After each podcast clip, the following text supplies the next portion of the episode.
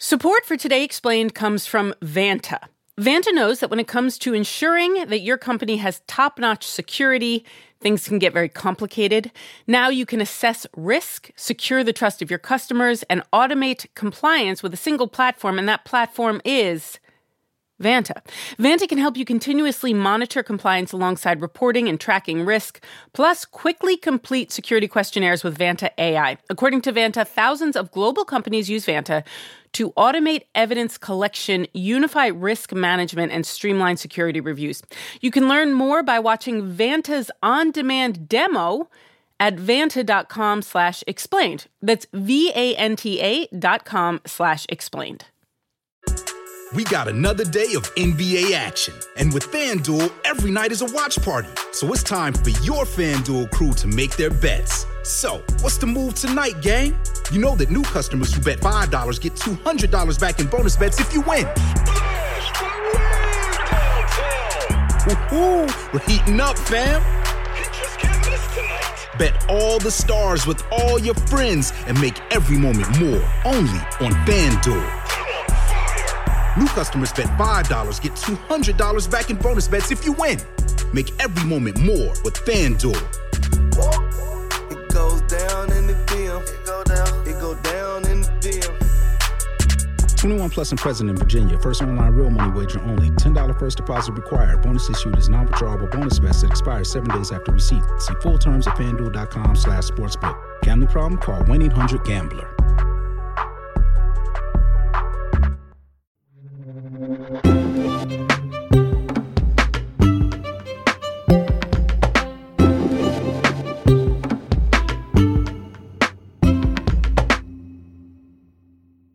It was six months ago today that a whole lot of white guys who had been lied to by the most powerful white guy on the planet stormed the United States Capitol building in an attempt to subvert American democracy. The insurrection was condemned by basically everyone and then swiftly brushed aside by most Republicans in Washington. But it's imperative that we remember what happened that day and that we continue to try to understand it because on January 6th, we came face to face with some of the most hateful elements in our society and realized what their hate can accomplish. It wasn't just your corner store racists out there, there were straight up neo Nazis. Norwegian British documentary filmmaker Deeyah Khan tried to understand neo Nazis a few years ago. She's a human rights activist of Punjabi and Pashtun descent who thought it would be a good idea to go hang out with some white supremacists for a film called White Right Meeting the Enemy. Back in July of 2019, we ran a pair of conversations with her, and we thought we'd bring them to you again this week in the wake of this Republican reluctance to probe what happened on January 6th. As a heads up, there's some strong language in these episodes, so protect the children. Here's Deeyah. Well, I've had experiences with racism pretty much most of my life, on and off in, in, in various forms. Growing up in Oslo, Norway, as a brown girl, you know, I was exposed to racism very, very quickly. When I was younger, it was very overt. You know, we used to have neo Nazis that would be marching in the streets. We had neo Nazis that would attack businesses and homes of people from minorities. And I remember at the time, my, my dad used to say that, you know, these things are really complicated right now and they're very heated right now but really what's required is time. So just by the time that you know you're grown up all of these things will sort of disappear. Mm. as a teenager and and you know as i was growing up i was very active in terms of anti-fascist anti-racist campaigning even at that point. I used to go to protest. I used to flip these people off used to shout at them used to throw stuff at them. Mm. and none of it really particularly helped, I have to say. It felt great at the time, but wasn't particularly productive. It didn't nudge the needle in any direction no. on white supremacy. No, or my understanding of it either. A few years ago, I ended up doing a, an interview with the BBC. The fact of the matter is, the UK is never going to be white again. It's just not going to happen. People can wish it, but it's not realistic. We're together going to have to find out what does it mean to be British moving forward? What does it mean to build a society that includes all of us, where it means looking like me and looking like you? And the context of that was I was saying that for people in England or in any of these countries to think that their societies can go back to what they used to be pre large groups of people of color coming here. It's just, it's delusional to think that that time is coming back. And similarly, our parents who've come from, you know, various parts around the world, for them to think that they can reestablish those countries and those ways of living within the West is also sort of delusional. Right. I thought that that was a fairly bland, fairly reasonable statement to make. And I've heard from my own father, who used to live in London Mm. and Wales, that he misses how much it used to be more Anglo-centric, and now it's Oh, that's interesting. there's far more immigrants. So if my father would say something like that, I can't even imagine how, let's say, some white Britons might have felt about you saying that white Britain is kind of over. Right. And so this interview ended up going viral and it ended up on several violent racist websites in this country who hmm. actively started campaigns against me. And I was flooded with death threats. because they thought you were saying white Earth is over. Yeah, yeah. They thought that I was articulating what they have always been fearing, which is hmm. that white people are being replaced by people like me and people like you. The term that they used for it was that I confirmed that there is a white genocide going on, that we are actively trying to replace white people. Like there's a plan. Right. They really do believe this. I mean, the shooter in, in New Zealand actually believed this as well, and he articulated that in his manifesto. These people believe that the white race is actively being replaced, and the design of this replacement is created by Jewish people. Hmm. And that's where these caravans, you know, are coming on the border of your country here in America, and you know, similarly, all the refugees that are flooding into Europe. All of this is an active design. Right. Anyway, so my interview ends up going viral. I am flooded with death threats. I kind of laughed it off at the beginning, but the BBC got back in touch with me and said, Look, what we're getting for you is really, really dark. We've not experienced anything like this before. Hmm. You really need to get in touch with the police. So I did. I remember sitting down thinking, well, I sort of have two choices here. I can be afraid, or I can try and see if I can understand this. And if I can find the people behind the rhetoric, the human beings behind it. So I picked up my camera and started contacting every group, every white supremacist activist in this country to see if any of them would be willing to sit down and speak with me. And they were not. Yeah, what's your pitch to a white supremacist? Hi, I'm a Muslim woman Yes. who said this thing Yes. that white Britain's coming to an end. I'm also a filmmaker and an activist. I flip people off and throw stuff at people like you. Yeah, like- Can I come film you? What did you say? almost that. What I said is that I am a woman of color. I am a Muslim. You know, I, I come from this and this background. I make films. These are some of the topics that I've handled in the past. These are my personal experiences. And obviously, I don't agree with you, and we're not going to see eye to eye on your worldview. But nonetheless, I'm interested in trying to understand why you think some of the things that you think. And I'm willing to sit down and have an open and honest dialogue if you are. Hmm. And the vast majority of them were not. Hmm. so it took me months and months and months and months to try and find anyone on that side that would be willing to sit down with somebody like me. Finally, finally, after months and months of just harassing people pretty much, Yeah. one of the leaders of the largest neo Nazi organization in America, one of the oldest ones as well, finally said, he said, okay, fine, you can come. You get one hour. You come to this and this motel in Detroit. One hour, and after that, basically, you piss off, you disappear. Mm-hmm. And I said, okay, that's fine. That's one hour. That's great. When a white supremacist says, Fine, you get an hour, meet me in this motel in Detroit. Yeah. Are you afraid in that moment? Do you text your family or friends and say, This is where I'm going to be just in case this doesn't work out? No, no, no. Which is looking back on it now, that's incredibly foolish of me to not have done all of those things. My mindset at the time was finally somebody said yes. I finally get to sit down with somebody like this and see if we can have a conversation face to face, if it's possible for them to hate me in person. Yeah. And is there any point of connection in terms of our humanity? You're just excited to have booked the interview. But all these thoughts started happening once I'm in the motel room. It's just me and my producers. It's just the two of us. So no security, no nothing like that. And so we're sitting there, the cameras are set up, and we're waiting. And suddenly I start thinking, oh my goodness, what if he doesn't come alone? My goodness, what if he's armed? You know, what, what if they come and they just beat us up and take our stuff? And, you know, what if, what if, what if just starts running through my head. Right. But of course, at that point, it's too late. And then, you know, he does knock on the door. I was nervous at that moment because I was thinking, you know, wow, this this is it. This is I've never done this before.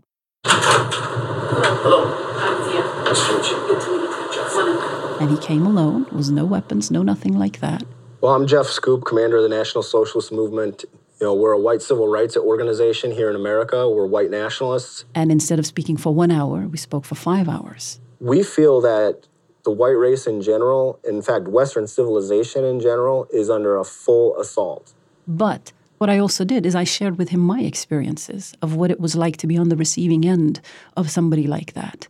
I would read him some of the threats that I'd received. Hey, swamp nigger, you're going back.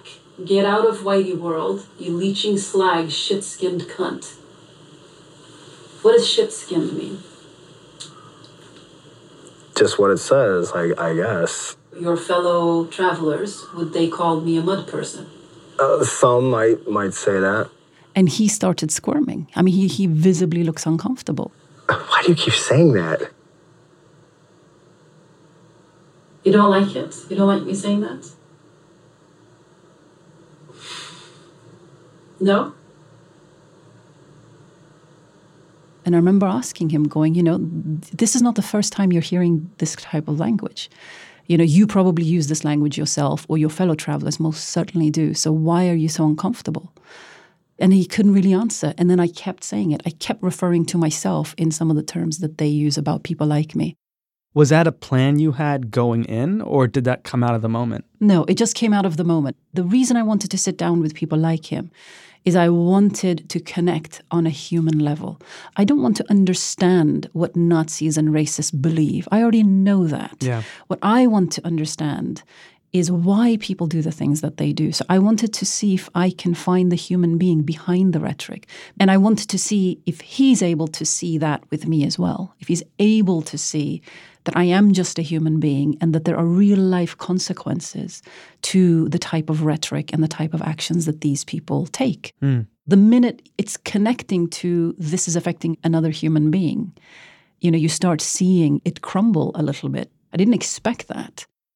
Another amazing moment in that interview is when you ask him why, as a 13 year old, he read Mein Kampf. What would attract a teenager to the ideology of Mein Kampf? And then there's just this epic silence.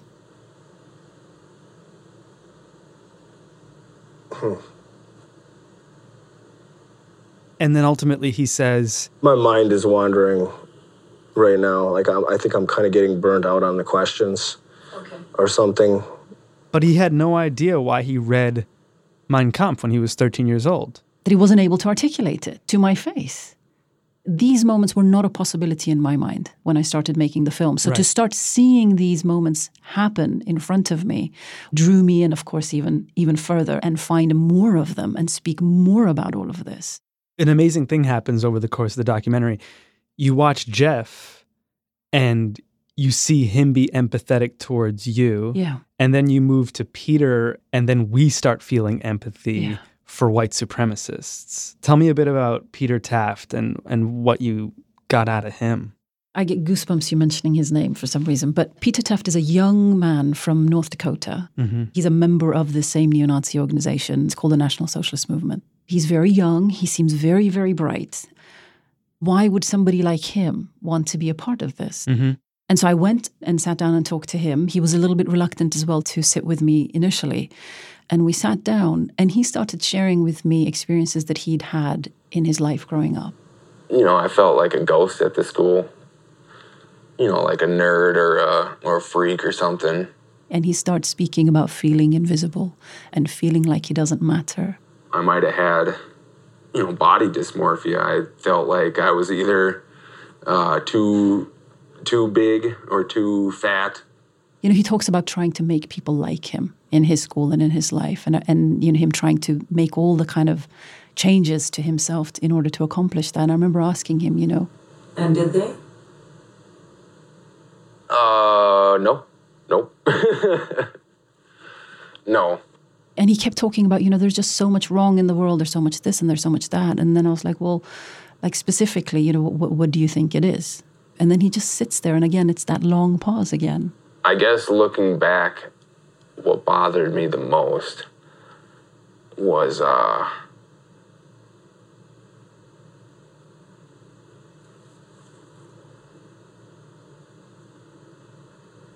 I don't know, I guess myself. You know. It's so heartbreaking for me to sit there and look at this young guy who has his entire life in front of him, who is so bright, so brilliant, and so, so, so very sad, and doesn't really know how to deal with it. And he says when he finds white supremacy and meets white supremacists, he feels like a superhero. He feels like the Green Lantern. It does kind of feel like I'm in like a league with like superheroes. These guys, I mean, they're so smart. You know, like I feel like I'm the Green Lantern and they're my watchers. You know, there's guys at church that, uh, you know, pat me on the back and say, way to be a warrior for Christ. That says more to me about us as a society than it does about this movement or him in a way. Hmm. It says something to me about the fact that there is something we're not able to provide for a lot of our young people.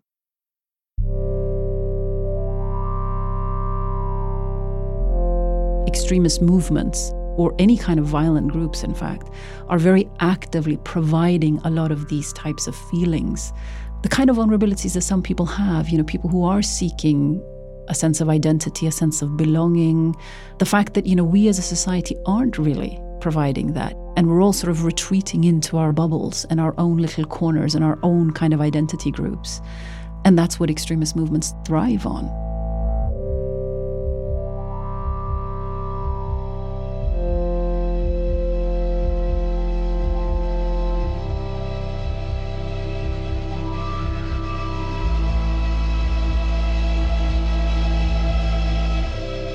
After the break, what empathy can and cannot accomplish.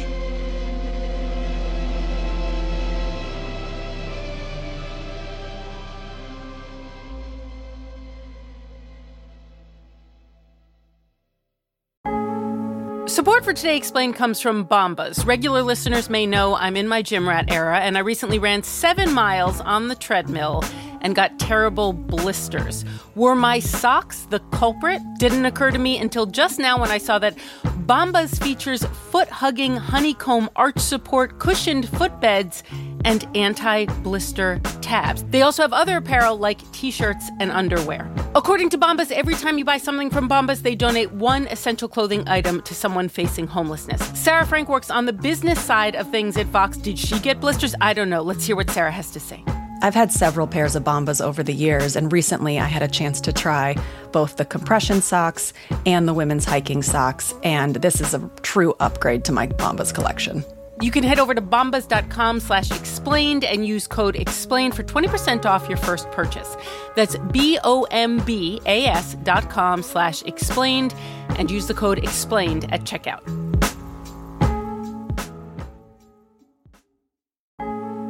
Support for Today Explained comes from Shopify. If medieval individuals had access to the internet, at least one of them would figure out the benefits of e commerce, and the rest might shun them for witchcraft. Luckily, the year is 2024 and anyone can actually make a living selling stuff online.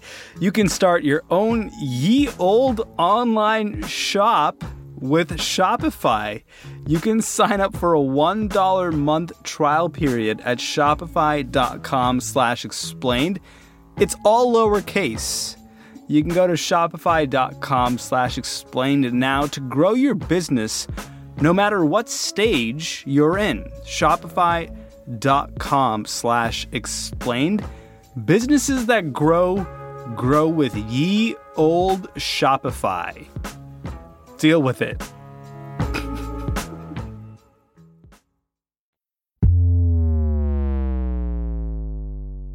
Deeyah, there's so much empathy in this movie, and you get drawn in deeper and deeper into the lives of these white supremacists. And then there's one last remarkable moment I want to talk about in the film where you're in Ken Parker's living room. So that's the Klan? Yeah, this is a Klan tattoo. You're asking him, like, why am I here right now? Why are you talking to me? You've been completely respectful to me. I, I actually consider you to be a friend. Uh, you know, my opinion about Muslims since I've been interacting with you has gone up significantly. And his girlfriend's in the room? His mama be happy. He's realizing that not everybody's bad. I mean, there is some good people out there that aren't white. And then you're just like, look, these white supremacists, like it's all falling away. And then he says, I will never break bread with a Jew, though. Had to go and say something, didn't you? Oh, I don't want this to turn into something like, oh, well, this big badass Nazi is this little teddy bear. But he is. Yeah, but I would never break bread with a Jew. Ever. So maybe that should be part two of this film. What, send a Jew over here? Yeah. No. But he has since broken bread with a Jewish person. Oh, really? Yeah, several months after the film. So he watched it. I didn't send it to him. He watched it on his own. And apparently he watched it many, many, many times. Wow. And then he called me and I was like, ah, so what do you think? You know, it's like, oh, you know, I think you were fair. He was really disturbed by how he came across. So he didn't think you were manipulative in your editing. No, he no, was no. just saying, like, the things I said are problematic, And the things that I do, yeah, were uncomfortable for him. but not like problematic, the white supremacists are going to be mad at me. Problematic, my views don't make sense. Yeah. Hmm. With all of these guys, none of them have had any real firsthand experience with the other. Whoever their target of hate is, whether it's Muslims or Jewish people or black people or whoever, mm-hmm. they haven't actually had any kind of meaningful interactions with them. So, yes, for Ken, this was the first time because I asked him, Have you ever spoken to a Muslim before? He's like, No. Several months after the film, he called me to tell me that he's left the movement hmm. which is why he also broke bread with a with a Jewish woman eventually. And and I asked him, look, what happened? And he said, listen, he said, even though I was really obnoxious, and even though I behaved in the way that I did and I said the things that I said, he said, you didn't give up on me. And he said, you were still nice to me and you still treated me like a human being. And he said, people don't do that. And he said, so that was hard for him to reconcile. Hmm. I'm supposed to be a monster. I'm supposed to have a suicide vest underneath my clothes and blow him up any moment. So none of his kind of views of people like me were correct. Because when I left him, I said, "Look, what does this mean? The fact that you know you think of me as a friend now?" He said, "Well, maybe it kind of opens me up to speaking to other people who are also different from me." And he actually honored that. There's a African American pastor in his apartment complex that he then started speaking to after I'd left. And then that man said, Why don't you come to my congregation, which is an all black church mm-hmm. in Florida? And Ken said, Okay. And Ken went, and Ken stood up there apparently, said that he used to be in the KKK and that now he was an active member of a neo Nazi group and all the views that he holds. He openly said it in this all black church. And at the end, apparently, people came up to him and people hugged him and people shook his hand and said, you know, obviously we completely disagree and dislike and, you know, have a problem with what you're saying. But it takes a lot of courage for you to come in here and say some of those things. Basically showed him compassion, even though he didn't deserve it. And so that was the last straw for him that made this entire picture that he had built in his mind for all these years fall apart because it doesn't make any sense to him. Here are these groups of people that I despise so much that I am dehumanizing, but who are refusing to dehumanize me in return. What does that make me then? Once a crack has appeared, that can only get deeper and wider. Having said that, though, I mean, I do not want to underestimate or underplay the danger that this movement poses. Yeah. So, so I, I don't want to say that all uh, Nazis and racists can be reformed. I chose to engage with these people because it is what I wanted to do. I'm not at all suggesting that that is what other people of color should do or have to do or obligated to do at all. It's just something I wanted to do because I've tried everything else. And none of that's been satisfying for me personally, for my curiosity, whereas this was. There are a lot of people who would rather take the approach that you used to take. They'd rather flip off a white supremacist, punch a Nazi, throw something at a Nazi. And they'd probably be upset to hear that you came in wanting to listen and discover. Have you heard from those people who who object to your approach? Yeah, yeah. A lot of people say, well, you know, are you just normalizing it? Are you just justifying it? Giving them a platform. Well, first of all, I think it's completely understandable that people feel that. However, I am not justifying what these guys are doing. I'm not interested in winning an argument against a racist. I want there to be less racists to begin with. So I don't need to feel pat myself on the back and feel really self-righteous for holding all the correct opinions, having all the correct politics and all the correct friends and all of that. That's not enough. This is a problem that has been here for a really long time. Hate was not invented with Donald Trump or with Steve Bannon. Hate has been there for a really long time. You know, systemic racism is there. To me, empathy is actually part of a very strategic, very practical approach in trying to, first of all, understand what makes these guys tick, why they believe the things that they do, so that we can interrupt some of it, so that we can prevent more young people being exploited by extremist movements of whatever stripe. I'm not saying this is the only way. I'm saying that engagement and human interaction and connection should be one of the tools in our larger toolbox of how we confront racism. I understand. It feels great. It's very satisfying to flip them off and to shout at them. I really wanted to sometimes when I sat there and some of these people would say the things that they said. I, I wanted to react aggressively in return. But the problem with that kind of a response is that's exactly what they want. They are saying the things that they're saying and behaving the way that they are because they are inviting out in me the worst in me and I refuse to give them what they want. They're looking for me to become afraid. They're looking for me to become aggressive or pushy in return because then that justifies in their mind their behavior. Now, some people will say, look, we need to make sure that these opinions become unacceptable. And I agree with that. There's a place for that. But just by making them publicly unacceptable, don't make the feelings and opinions go away. I want them to go away.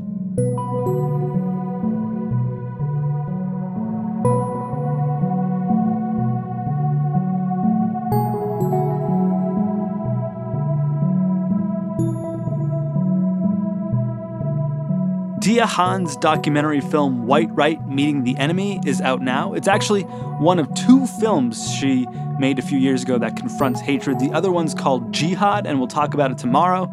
I'm Sean Rameswaram. This is Today Explained.